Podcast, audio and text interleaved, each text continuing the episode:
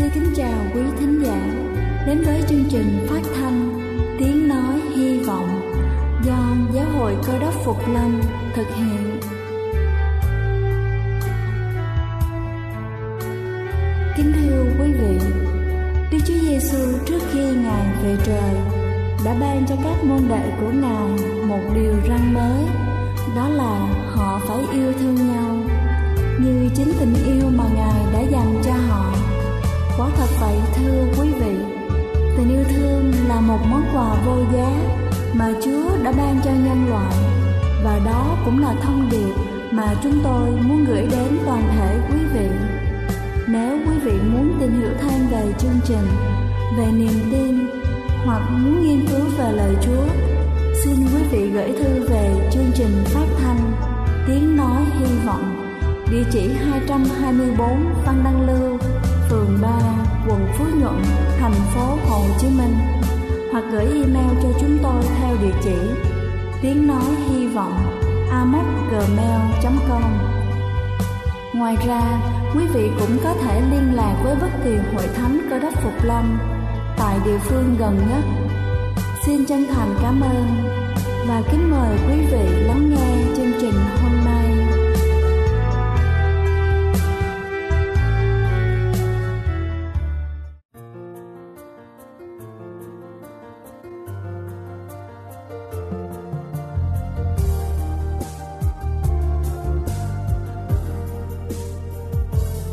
You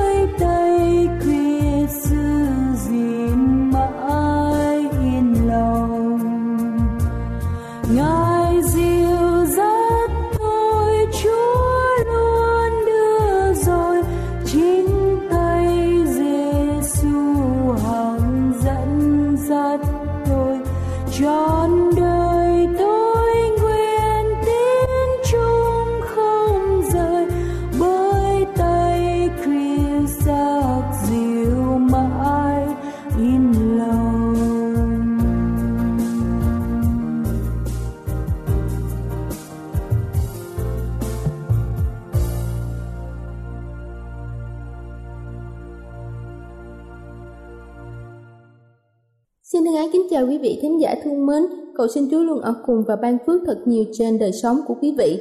Kính thưa quý vị, nhiều người trong chúng ta tin rằng ăn mặn sẽ dễ mắc bệnh thận mà không biết rằng ngoài bệnh thận ra, chúng ta còn gặp những bệnh lý nguy hiểm khác.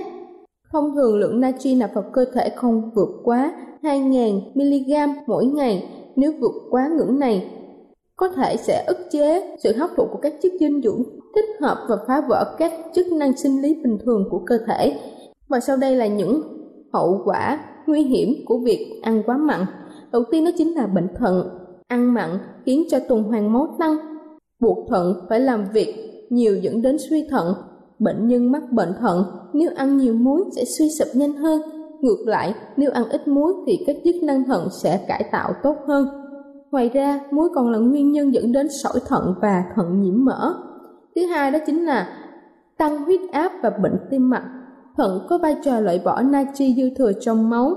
Nếu lượng muối ăn vào quá nhiều, tích tụ theo thời gian sẽ vượt khỏi khả năng loại bỏ của thận. Natri tích tụ kéo theo hiện tượng giữ nước trong máu để pha loãng natri. Điều này làm tăng thể tích máu trong các mạch máu. Tăng thể tích máu có nghĩa là tim phải làm việc nhiều hơn. Theo thời gian áp lực máu trên thành mạch tăng sẽ dẫn đến nguy cơ cao huyết áp, đau tim và đột quỵ. Tình trạng này kéo dài sẽ dẫn đến suy tim. Huyết áp là nguyên nhân hàng đầu của bệnh tim mạch, chiếm 2 phần 3 các ca đột quỵ và nửa và một nửa số bệnh tim. Và thứ ba đó chính là vì đại tâm thức trái và bị tim to. Một số người không bị cao huyết áp ngay cả khi họ ăn quá nhiều muối. Tuy nhiên, những người này có thể bị phì đại tâm thức trái, yếu tố nguy cơ cao của bệnh tim mạch. Thứ tư đó chính là ung thư dạ dày. Nghiên cứu cho thấy lượng muối cao, natri hoặc là thức ăn mặn có liên quan đến sự gia tăng ung thư dạ dày. Quỹ nghiên cứu ung thư thế giới và Viện nghiên cứu ung thư kết luận rằng muối cũng như các loại thực phẩm mặn là nguyên nhân có thể dẫn đến bệnh ung thư dạ dày. Thứ năm đó chính là dạ dày tá tràng bị toét. Muối tương tác với lại Helicobacter pylori và vi khuẩn gây viêm loét dạ dày và tá tràng. Vi khuẩn này thường được tìm thấy ở nhiều người, cả những người không có triệu chứng. Chúng là nguyên nhân gây ra 80 đến 90% các bệnh loét, tá tràng và dạ dày. Thứ sáu đó chính là rối loạn tiêu hóa. Pepsin là một enzyme tiêu hóa. Ăn nhiều muối sẽ làm giảm lượng pepsin trong cơ thể. Điều này ảnh hưởng tới hệ tiêu hóa, gây tăng nồng độ axit và gây ra phân lỏng. Thứ bảy đó chính là loãng xương. Sodium ngăn ngừa sự hấp thụ canxi trong cơ thể. Điều này có thể dẫn đến loãng xương và các vấn đề liên quan đến nó. Phụ nữ sau mãn kinh, người mắc bệnh tiểu đường và người già nên đặc biệt chú ý đến lượng muối ăn hàng ngày. Nếu ăn nhiều muối có thể nâng cao nguy cơ gãy xương và biến dạng xương khác. Thứ tám đó chính là sự tiết mật. Ăn mặn làm tăng mức độ tiết mật. Điều này dẫn đến nhiều vấn đề về da như là khô da mặt, môi và đôi khi dẫn đến môi bị đau và chảy máu. Các bác sĩ khuyên những người có vấn đề về da nên ăn ít muối lại. Thứ chín đó chính là vấn đề về tóc. Ăn nhiều muối có thể gây ra các vấn đề về tóc như là bạc tóc và có thể dẫn đến rụng tóc. Vì muối là một trong những nguyên nhân gây ra bệnh tim mạch và cao huyết áp, nên khi bị cao huyết áp, lượng máu cung cấp vào não không đủ dẫn đến khả năng tổng hợp sắc tố đen của nang lông và sắc tố đen bị hạ thấp dẫn đến việc tóc bị bạc. Thứ 10 đó chính là ảnh hưởng sinh lý. Ăn quá mặn sẽ ảnh hưởng đến thận, mà thận là một trong những bộ phận quan trọng quyết định đến sinh lý của người đàn ông. Chính vì vậy, ăn quá mặn sẽ gây ra những tổn thương về tân dịch và suy yếu thần sắc ảnh hưởng đến sinh lý của đàn ông. Điều thứ 11 đó chính là ảnh hưởng đến thần kinh cơ. Quá nhiều natri có thể gây cản trở, nghiêm trọng đến sự truyền dẫn xung thần kinh và gây ra các triệu chứng như là chóng mặt, trục rút và run rẩy. Và cuối cùng đó chính là mất nước và sưng phù. Khi ăn mặn chúng ta thường cảm thấy khát vì lúc đó natri trong máu sẽ rút nước ra khỏi tế bào cơ thể. Tế bào bị mất nước, truyền tín hiệu lên bộ não, báo là cơ thể đang khát nước. Nước hút ra khỏi tế bào làm sưng phù các mô cơ quan đặc biệt nghiêm trọng ở phần dưới của cơ thể. Lượng muối ăn là một cách hiệu quả để ngăn chặn phù bàn chân và bắp chân. Kính thưa quý vị, tôi vừa trình bày xong những bệnh có thể chúng ta sẽ mắc phải khi ăn quá mặn trong một thời gian dài. Hy vọng qua bài sức khỏe trên sẽ là một trong những lời cảnh báo hiệu quả cho những ai đang vướng phải những thói quen này. Hãy khiến chúng ta trở thành một chuyên gia y tế thực thụ để chăm sóc, bảo vệ gia đình mình đúng đắn nhất. Đây là chương trình phát thanh Tiếng Nói Hy Vọng do Giáo hội Cơ đốc Phục Lâm thực hiện. Nếu quý vị muốn tìm hiểu về chương trình hay muốn nghiên cứu thêm về lời Chúa, xin quý vị gửi thư về chương trình phát thanh Tiếng Nói Hy Vọng, địa chỉ 224 Phan Đăng Lưu, phường 3, quận Phú Nhuận, thành phố Hồ Chí Minh hoặc gửi email cho chúng tôi theo địa chỉ tiếng nói hy vọng amoc@gmail.com. Ngoài ra, quý vị cũng có thể liên lạc với bất kỳ hội thánh cơ đốc Phục Lâm tại địa phương gần nhất. Xin chân thành cảm ơn và kính mời quý vị tiếp tục lắng nghe chương trình hôm nay.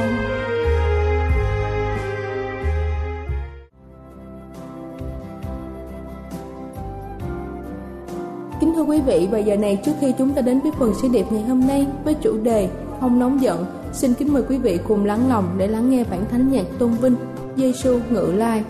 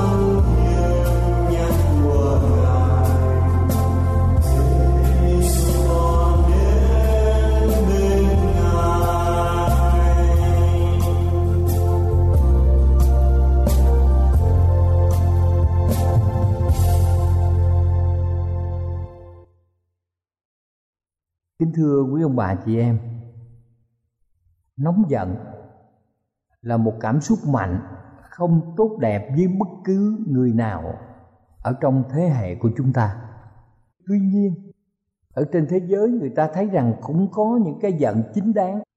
Ví dụ, khi mà một người thấy người lành bị hức hiếp, khi con cái hư hỏng vì cãi lời ông bà cha mẹ khi sự an toàn của gia đình bị người khác dùng vũ lực tước đoạt hay mạng sống của những người thân bị đe dọa. Những lúc đó, có nhiều người họ đã giận và muốn hành động để can thiệp, để sửa lại những chỗ sai lầm. Người ta gọi là những cái giận chính đáng. Tuy nhiên khi phân tích sự giận dữ của con người các nhà tâm lý học cho biết, một người nổi giận khi người xung quanh làm những điều gì trái ý với họ. Những người khác đã thực hiện những điều mà họ không mong muốn. Nhiều người chồng đi làm về mệt và đói. Họ nghĩ rằng người vợ đã chuẩn bị cơm nước, nhưng về tới nhà thì thấy vợ đi chưa về hoặc đang nói điện thoại hoặc xem các chương trình tivi mà cơm chưa có, rồi người chồng nổi giận. Có khi là người vợ đi bác sĩ nhờ chồng đón con về, nhưng người chồng bận công việc, không đến trường đưa cháu về nhà. Điều người vợ trông mong đã không xảy ra, nên bà nổi giận. Chúng ta thấy rằng nóng giận là một cảm xúc tràn đến thường xuyên có những người luôn nóng giận và bất cứ chuyện gì cũng có thể nổi giận được.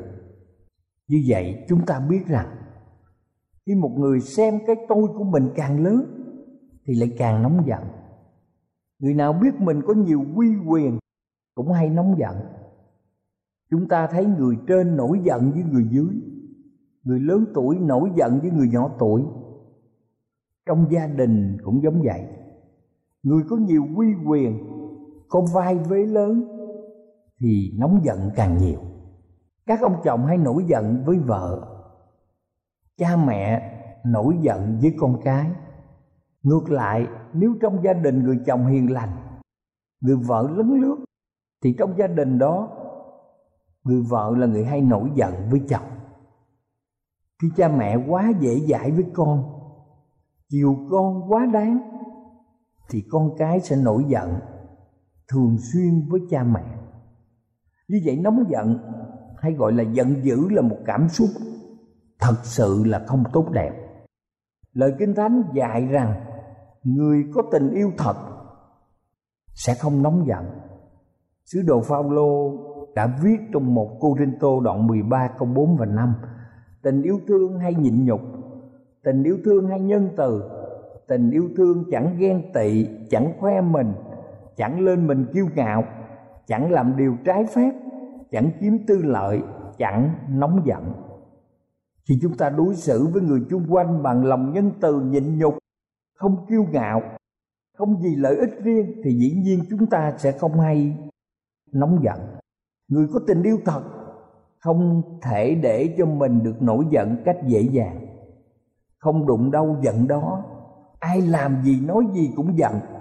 Vì người đó thể hiện tấm lòng nhân từ, khoan dung, biết nghĩ đến người khác bằng sự yêu thương.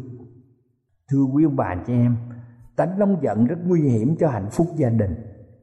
Người hay nóng giận là người ích kỷ, chỉ nghĩ đến điều lợi cho mình mà không nghĩ đến lợi của người khác. Người hay nóng giận, ít đồng cảm với người khác.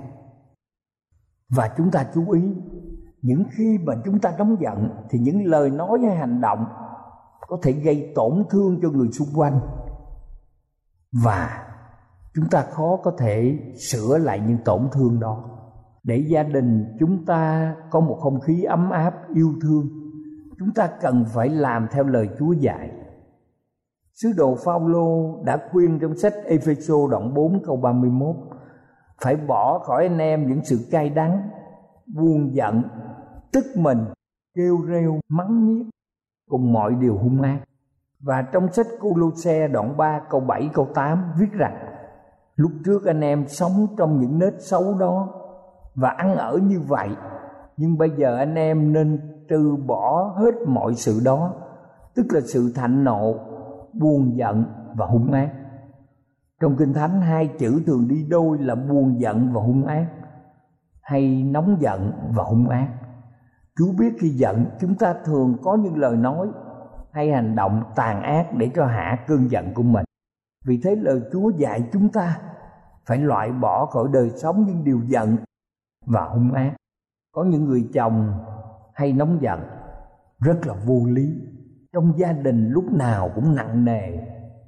Cũng có những bà vợ vì hay nổi giận, mà gia đình lúc nào cũng e dè, sợ sệt không ai dám bày tỏ và nói lên ý kiến của mình. Điều đáng thương cho những gia đình đó là những người hay nóng giận, không nhìn nhận và không nhìn thấy khuyết điểm của mình để sửa đổi. Trái lại, có người còn hãnh diện về tính nóng giận của mình. Có người nói rằng, tánh tôi là như vậy, không đổi được. Khôn hồn thì đừng có đụng đến tôi. Hoặc là biết tôi hay nóng tính thì đừng làm cho tôi nổi giận. Những người nói như vậy, thật sự họ đang thiếu sự nhân từ. Họ đang có sự ích kỷ. Họ không nghĩ đến người khác và cũng không có tình yêu thật đối với người thân của mình. Vì vậy, nếu vợ chồng muốn bớt đi những lúc giận dữ, cãi giả chúng ta phải làm như thế nào? Kính thưa quý ông bà, chị em chúng ta không thể dùng sức riêng hay sự khôn ngoan riêng của mình để sống với nhau. Chúng ta phải nhờ vào sức của chúa. Chúng ta phải nhờ vào kinh thánh là lời của chúa. Chúng ta cần đến chúa. Phải tin nhận ngài. Dân cuộc đời chúng ta cho chúa làm chủ. Khi chúng ta để chúa giêsu là chúa cứu thế trong cuộc đời của chúng ta và tình yêu của chúa gian hòa trong cuộc sống chúng ta, thì chắc chắn mọi người trong chúng ta sẽ có đủ sức để sống với người chung quanh trong ngọt ngào yêu thương như lời Chúa dạy. Chúng ta để ý rằng khi giận, chúng ta thường có những phản ứng khác nhau. Có người thì bày tỏ rõ ràng, nổi giận đùng lên. Có những lời nói không đẹp, những hành động gây tổn thương cho người xung quanh và khiến mọi người phải tránh đi nơi khác trong nôm nốt lo sợ. Có người mỗi khi có chuyện buồn giận thì không nổi giận, nhưng lại cố nén giận. Biết mình đang giận nhưng cố giữ cảm xúc đó trong lòng, không để lộ ra ngoài. Nếu chúng ta nén giận để chờ cơ hội thuận tiện mới nói ra cái giận của mình. Kính thưa quý ông bà chị em, đó là người khôn ngoan. Mau nghe, chậm nói, chậm giận nếu mỗi khi giận vợ hay chồng mà chúng ta bày tỏ ngay cách mạnh mẽ, để dễ làm hay nói những điều đau lòng nhau, nếu chúng ta không nói ra, nếu chúng ta để những buồn giận đó chồng chất từ ngày này sang ngày khác, thì rất nguy hiểm có hạnh phúc. Những buồn giận này sẽ trở thành cay đắng, sẽ đưa đến hận thù, và lần lần sẽ gây những mối rạn nứt không sao giải quyết được cũng có những gia đình. Khi vợ hay chồng làm điều gì khiến mình buồn giận, thì không nổi giận, cũng không nén giận, nhưng nuốt giận. Tức kể như mình không có gì buồn giận cả, không nhận là mình giận, nhưng lại tiếp tục bình thản như không có chuyện gì xảy ra. Những người đó muốn tỏ ra mình cao thượng, không phiền giận, đây những người không sống thật với mình những vợ chồng sống với nhau như vậy khó có hạnh phúc. Vì người gây ra buồn giận sẽ không biết và không sửa để điều buồn giận đó lại tiếp tục xảy ra. Trong khi đó, người giận mà nuốt giận, không nói ra những phiền giận đó, thì chất chứa trong lòng, gây ra nhiều chứng bệnh nghiêm trọng, khó chữa, như căng thẳng thần kinh, đau tim, đau bao tử cao huyết áp. Như vậy vợ chồng có nhiều điều giận nhau, chúng ta nên phản ứng như thế nào? Giận là một trong những cảm xúc quan trọng và cần thiết ở trong đời sống. Chúng ta không thể biết yêu thương, vui buồn mà không biết nổi giận. Điều quan trọng là chúng ta phải biết lúc nào và phải kiềm chế. Chúng ta không thể hiểu một cách rõ ràng. Khi mà chúng ta không xử sự một cách đúng đắn, lời chúa trong kinh thánh không cấm chúng ta giận, cũng không dạy rằng giận là có tội, nhưng lời chúa dạy chúng ta phải chậm giận, tức là đừng có hay giận và mau giận. Và khi giận chúng ta phải biết kiềm chế, và điều quan trọng nhất là đừng có hành động khi giận dữ vì lúc đó chúng ta thiếu sự khôn ngoan, sáng suốt. Đây là điều rất là nguy hiểm, khiến chúng ta dễ phạm tội ác và gây những thiệt hại lớn lao. Kính thưa quý ông bà chị em, cho nên mọi người trong chúng ta phải cần thiết kiềm chế được cơn giận. Tình yêu thương hay nhịn nhục, tình yêu thương hay nhân từ, tình yêu thương chẳng ghen tị, chẳng khoe mình chẳng lên mình kiêu ngạo, chẳng làm điều trái phép, chẳng kiếm tư lợi, chẳng nóng giận cầu chúa ở cùng, quý ông bà và anh chị em